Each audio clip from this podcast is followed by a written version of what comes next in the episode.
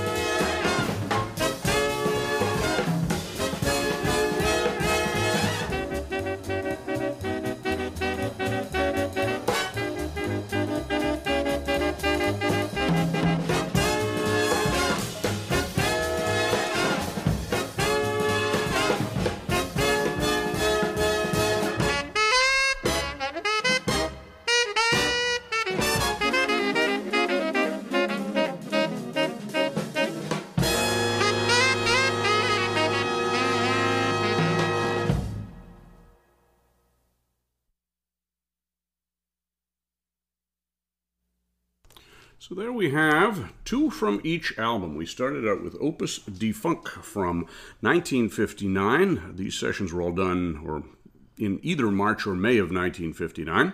Opus de Funk was the Horace Silver tune, featured a nice blues, up-tempo blues performance by Art Pepper on alto sax, uh, accompanied by Pete Candoli and Jack Sheldon on trumpets, Dick Nash on trombone, Bob Enevoldsen on tr- uh, tenor sax or valve trombone. He switched back and forth.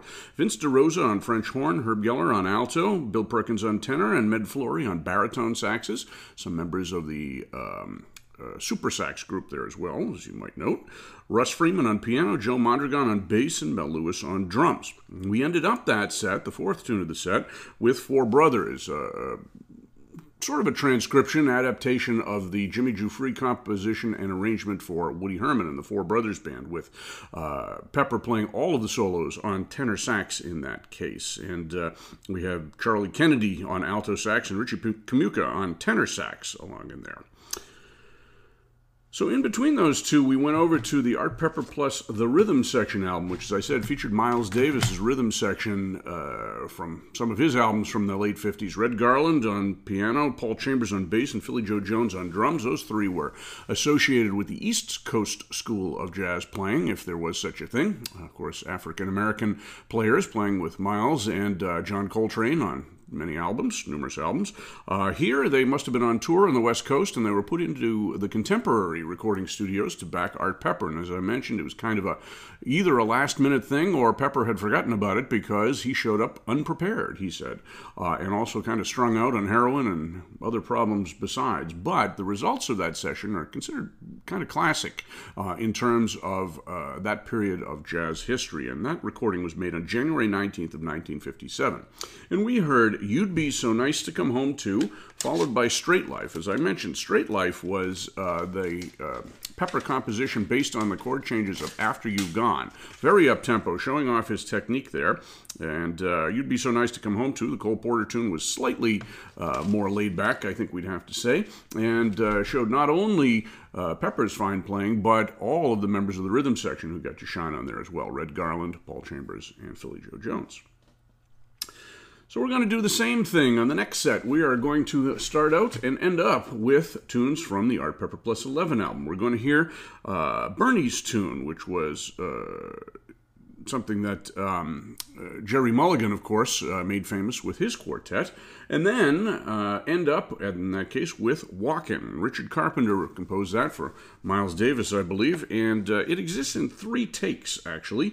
This uh, time we're going to take the second take. The released take was uh, done with Pepper playing tenor, but the other two takes he switched over for some reason to clarinet, and we're going to hear take two, which has a really fine clarinet solo on it. And in between those two, back to the rhythm section album, and we are going to hear a blues tune that is credited to Red Garland called the Red Pepper Blues, presumably done on the spot for this date. And then uh, an old standard, very old standard by that time, the Me Blues by Tom Delaney. That had been recorded by the original Dixieland Jazz Band back in 1920 and had become a Dixieland slash traditional jazz standard. Why Pepper picked it for this uh, session, don't know. He must have been playing it on jobs. Uh, he had a very wide-ranging taste in jazz and music in general, and so he uh, he wasn't afraid to take on older tunes as well as new tunes. He uh, became uh, much more avant-garde sounding as the 60s wore on into the 70s. But here he's uh, definitely in touch with one foot in his bebop roots and the other foot in his swing roots, and so very accessible and exciting playing. So those are our four tunes for this set from the Plus 11 album, Bernie's Tune, from the Rhythm album, Red Pepper and Me Blues, and ending up with the Plus 11 album, Walkin'.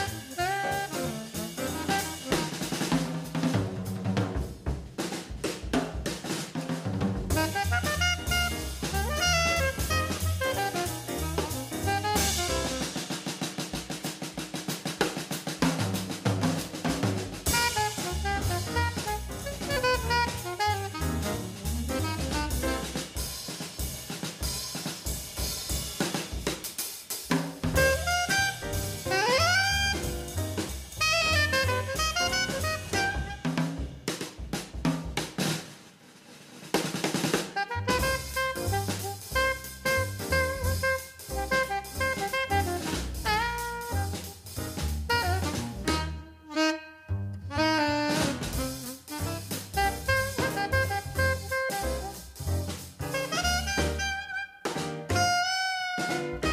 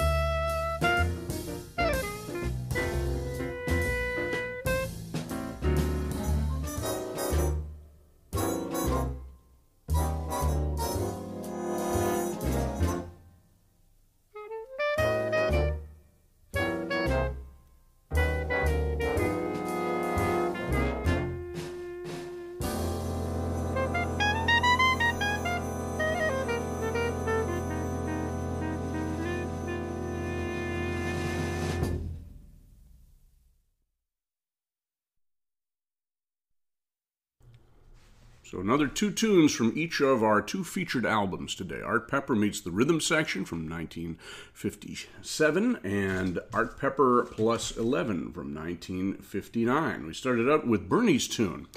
Uh, composed by Bernie Miller. Later on, there were lyrics added by Leiber and Stoller. Didn't become a hit, but uh, didn't add or subtract to the jazz quotient, and uh, this was recorded before the lyrics were added. That was Art Pepper plus 11, and uh, heard some very fine alto playing in there. At the end of that set, what we just heard was Walkin' by Richard Carpenter, uh, made famous by Miles Davis, a good bluesy tune. As I mentioned, the issued take of that uh, featured Pepper on tenor sax, but he switched over to clarinet for some reason for the other two takes, and we heard take number two, which has some particularly fine and uh, emotional clarinet playing. He was not a, a, a great technical clarinet player. Uh, he was a very, very good, if not great, technical alto player. Uh, but his uh, sound really brings some, some interesting emotion to the piece, and much in the same way that Lester Young's did uh, about 10, 15, 20 years before. We also heard a little bit of Jack Sheldon on trumpet and Russ Freeman on piano in that last tune. Between those two, we heard a blues tune by Red Garland, featuring the composer on piano, along with Art Pepper on alto, Paul Chambers on bass, and Philly Joe Jones on drums. Red Pepper was the name of that. And we followed that up with the Jazz Chestnut Jazz Me Blues, again featuring all of the rhythm section and Art Pepper. Hope you've enjoyed this program.